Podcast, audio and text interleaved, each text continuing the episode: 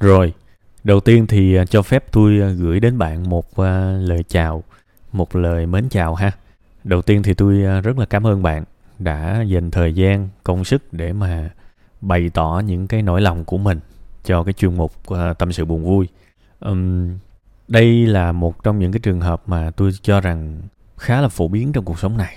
Tuy là ít người tâm sự nhưng mà tôi tin rằng nó nhiều. Tôi rất là cảm ơn vì bạn đã là, gần như là cái người tiên phong để kể về câu chuyện này. Đó cũng là một cái sự đóng góp, một cái sự góp phần.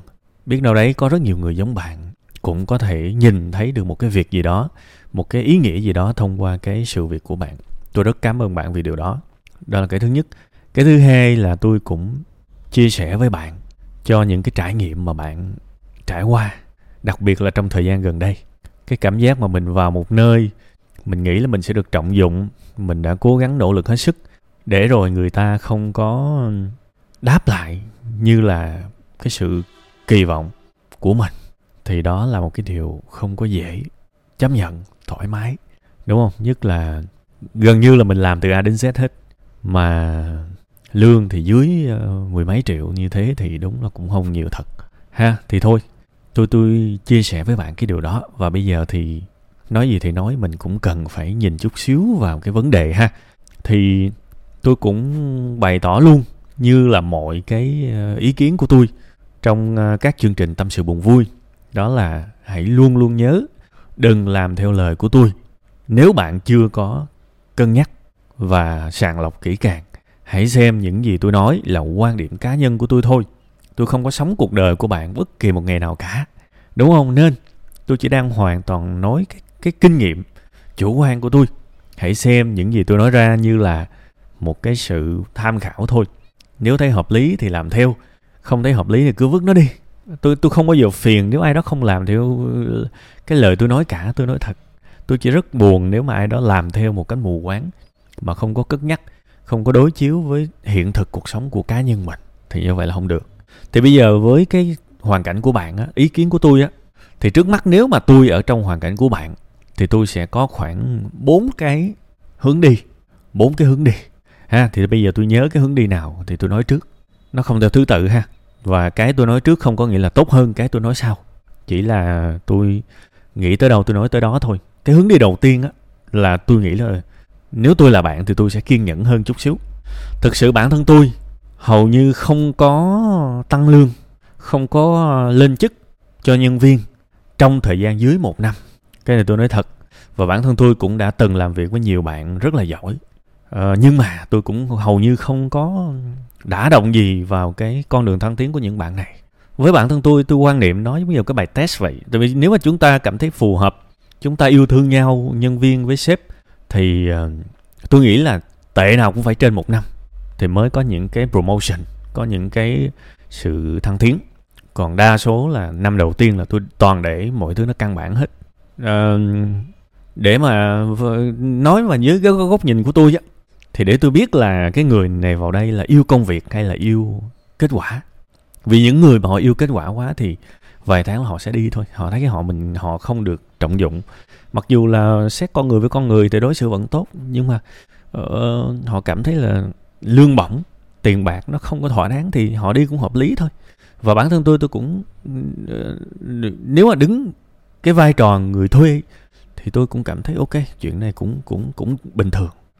Tôi tôi không bao giờ mà đặt cái chức vị cao hay là tiền bạc cao, lương thưởng cao tốt cho những người mà làm việc dưới một năm. Thì đó là cái quan điểm của tôi thôi ha.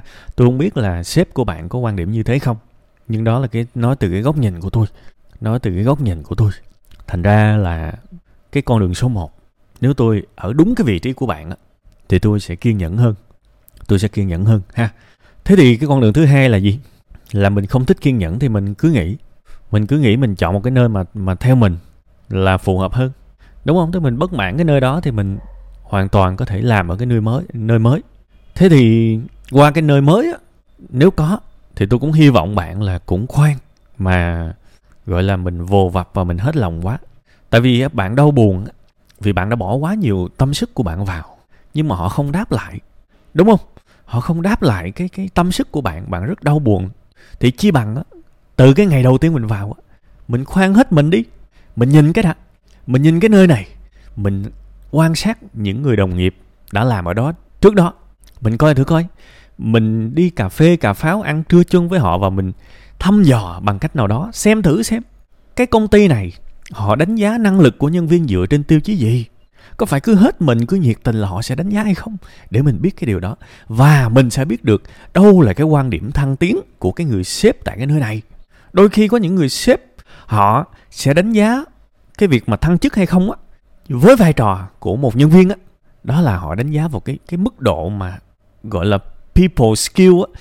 Tức là cái kỹ năng con người, cái kỹ năng kết nối, giao tiếp hoạt náo tôi tôi đã từng thấy những cái trường hợp như vậy có có những công ty mà cái người làm giỏi nhất lại không phải là những người có lương cao nhất và vị thế cao nhất mà lại là những người có xu, xu hướng con người có xu hướng kết nối có xu hướng trình bày tốt.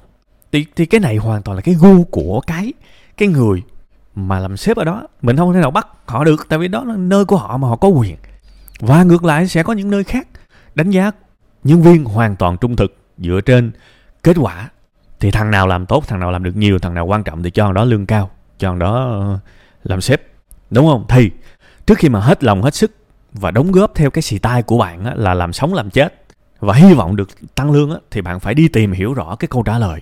Đó là sếp ở đây có trùng cái quan điểm đánh giá như là cái quan điểm của bạn hay không? À nếu mà trùng thì ok. Nếu mà trùng thì ok.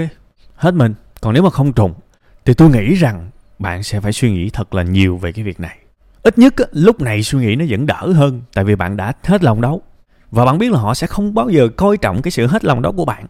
Bạn chưa bỏ ra cái gì hết bạn không sợ mất. Đúng không? Bạn không sợ mất. Không sợ mất sức mất uh, hy vọng mất niềm tin này nọ không. Bạn, bạn đã làm đâu. Nên là tôi tôi chỉ muốn nói là bạn hãy đi tìm hiểu cái gu của cái ông sếp ở cái công ty mới nếu có.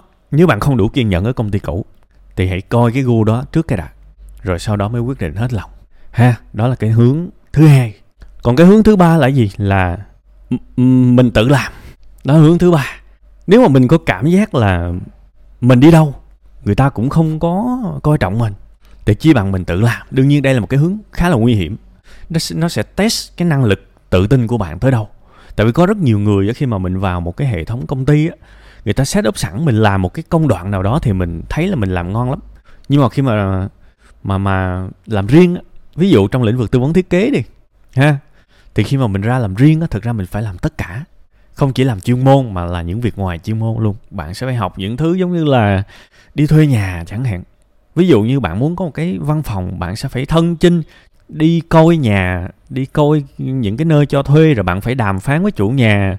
Có thể là người ta thấy bạn chân ướt chân ráo, người ta ép bạn, người ta bắt bạn cọc tới tới ba bốn tháng lận. Bạn không biết bạn cọc luôn, ví dụ vậy. Rồi có những cái điều khoản mà họ họ cố tình họ gài bạn chẳng hạn trong cái hợp đồng á mình không có kinh nghiệm đó. Thì tôi mới nói là nếu mà mình ra làm riêng á ý của tôi á là bạn sẽ biết rất nhiều cần biết nhiều thứ lắm. Thì cái này bạn cũng có thể xét lại cái năng lực của mình. Ha nếu mà bạn cảm thấy mình đủ thì bạn có thể ra làm riêng. Còn nếu mà không đủ thì nhiều khi mình cũng phải chấp nhận một cái sự tương đối nào đó. Cái này tôi nói thiệt. Ha, rất là khó để mà mình vào một công ty một cái nơi mà của người khác trăm phần trăm từ cái bàn cái ghế cái máy lạnh cái cái thương hiệu, cái giấy phép kinh doanh của họ hết, thì lúc nào họ cũng sẽ làm theo ý của họ. Và nếu mà mình muốn làm mọi thứ đúng theo ý của mình, thì tôi nghĩ rằng chỉ có làm công ty của chính mình thôi là tự do nhất. Nhưng nó lại phát sinh thêm cái vấn đề kỹ năng. Mình sẽ phải biết tất, ha, thì đó là cái con đường thứ ba. Còn với cái con đường thứ tư là cái con đường thực ra nó cũng có hơi liên quan tới cái con đường số 1 đó là chúng ta sẽ vẫn làm ở một cái nơi cũ, nhưng mình phải cơ cấu lại cái kỳ vọng và cái khối lượng công việc. Ví dụ bạn được 13 triệu thì tôi tin rằng bạn chỉ nên làm đúng cái phận sự của mình thôi. Đúng cái phận sự của một nhân viên được trả 13 triệu. Bản thân tôi cũng từng tiếp xúc với những nhân viên mà luôn có xu hướng làm cao hơn uh, cái số tiền được trả. Nhưng mà những cái nhân viên này cũng có cái đòi hỏi rất cao. Đó là họ luôn muốn được trả lại đúng cái số tiền mà họ làm thêm ra mặc dù là chủ có thể không yêu cầu. Tôi xin lỗi nếu trường hợp này không trùng với bạn ha. Tôi chỉ tôi chỉ đang nói những trải nghiệm của mình. Thế thì ví dụ, tôi thấy hài lòng và hạnh phúc nhất ở đây là công ty cần cái gì bạn làm cái đó. Làm đúng theo cái đó, đúng theo cái, như là cái kiểu lao động. Nó vừa phải. Để làm gì? Không phải là mình không hết lòng với công ty, mà là mình quản lý cái sự kỳ vọng của mình họ yêu cầu làm 7 thôi, mình làm tới 10 thì phải chi á, mình cho luôn. Kiểu nó cho đi không thèm nhận lại ok tôi làm 10 anh trả 7 tôi vẫn vui. Thì như vậy thì cũng được. Còn đằng này á, người ta yêu cầu mình làm 7 người ta trả trả lương là 7 mình làm 10 và mình hy vọng người ta hãy trả lương mình làm 10 đi. Thì cái này nó có cái sự sai lệch trong cái kỳ vọng. Vì thực ra lương mình làm là đã đã đàm phán đã điêu hết rồi mà. Đồng ý 13 triệu, người ta trả 13 triệu. Đúng không? Và mình cố tình mình làm thêm. Mình muốn làm thêm. Và mình muốn người ta phải trả lại cho mình quá sớm. Thì cái điều này tôi tôi nghĩ rằng có thể cái điều này bạn, có thể bạn không muốn nghe, nhưng mà thôi. Xin phép tôi tôi nói đây là quan điểm của tôi. Tôi cho rằng có thể cái đau khổ nó xuất phát từ cái cái cái sự kỳ vọng này. Thì thôi, mình kỳ vọng người ta trả mình tới 10 hoặc là cho mình vị trí xứng đáng nhưng mà họ không trả thì thôi, mình rút kỳ vọng lại. Mình rút lại là mình chỉ làm 7 thôi và ăn 7 mình đâu có làm 3 làm 4 mà ăn 7 để mà phải có gì để tội lỗi đâu. Mình làm đúng cái phận sự của mình làm đúng cái trách nhiệm của mình. Không nhất thiết phải sao mà làm đêm, làm ngày sống chết, làm đúng như thế. Và họ trả đúng như thế. Thì tôi nghĩ như vậy cũng là một cách để hạnh phúc, ha? Đó cũng là một cái cách để hạnh phúc. Tại vì bây giờ mình muốn cái điều đó mà họ không cho mình cái điều đó thì mình biết làm sao, ha? Đó đó là bốn con đường mà tôi nghĩ là tôi có thể làm nếu tôi là bạn nha. Và và bạn không nhất thiết phải là tôi. Nên hãy xem nó như cái sự tham khảo thôi. Cái phần cuối này là cái ý kiến của tôi. Tôi nghĩ rằng cuộc sống của bạn một chút xíu thôi về cuộc sống của bạn, thì nó cũng có phần nào đó tôi thấy là nó hơi mất cân bằng. Tại vì cuộc đời của bạn chỉ có làm việc làm việc làm việc không à. Nó nó không có những cái thứ khác. Thì tôi tin rằng nếu là tôi thì có lẽ tôi sẽ dành nhiều thời gian hơn để chăm sóc bản thân mình. Tôi sẽ dành thời gian, nhiều thời gian hơn để ngủ ban đêm, để dành thời gian đi tập thể dục, để đi chơi chẳng hạn. Tôi sẽ không làm cuối tuần. Một cái mức lương mà mười mấy triệu thì tôi sẽ không làm cuối tuần. Ha và tôi dành thời gian hơn để tôi tận hưởng cuộc sống nữa chứ. Chứ cuộc đời này đâu có phải là chỉ có làm việc đâu. Đúng không? Nhiều khi mình vui tươi, mình hài hước, mình thú vị, mình cà rỡn cà rỡn thì mọi người xung quanh lại nhìn mình khác. Và biết đâu đấy, ông sếp ở cái nơi đó lại thích một cái người hài hước, chứ lại không thích những cái người nghiêm túc. Ta nói là cái gu của sếp mà muôn hình vạn trạng không có biết đâu. Không phải ai cũng cũng lãnh đạo theo như là những cái mô hình trong sách ta ghi đâu đâu. Ờ, không không có đâu ta nói là sếp là mỗi người một tính và ổng ổng sẽ lãnh đạo đúng theo cái tính của ổng luôn theo cái kinh nghiệm của tôi. Nha, thế thì đó là những cái phân tích của tôi về những cái hướng và cũng như là những cái nhận xét. Ha, hy vọng là bạn có thể lấy được phần nào đó và ngẫm sâu hơn. Tại vì cuộc đời của mỗi người thì trả lời chỉ có mình thôi. Người khác có nói gì, kể cả tôi nói gì, nó cũng không quan trọng. Chỉ là cái ý kiến ở bên ngoài thôi. Cuối cùng hết mình, phải là người làm chủ cuộc sống của mình phải dành nhiều thời gian để suy nghĩ. Cuối tuần, thứ bảy, chủ nhật, thậm chí là dành hết để suy nghĩ về việc này cũng được. Ngưng làm việc xíu cũng được để suy nghĩ về cuộc sống của mình về những hướng đi ha. Để cho mình hạnh phúc hơn và mình không phải mắc phải những cái nỗi buồn như thời điểm hiện tại. Chúc bạn sẽ nhiều niềm vui và sớm vượt qua được cái à, cái thử thách cuộc sống này.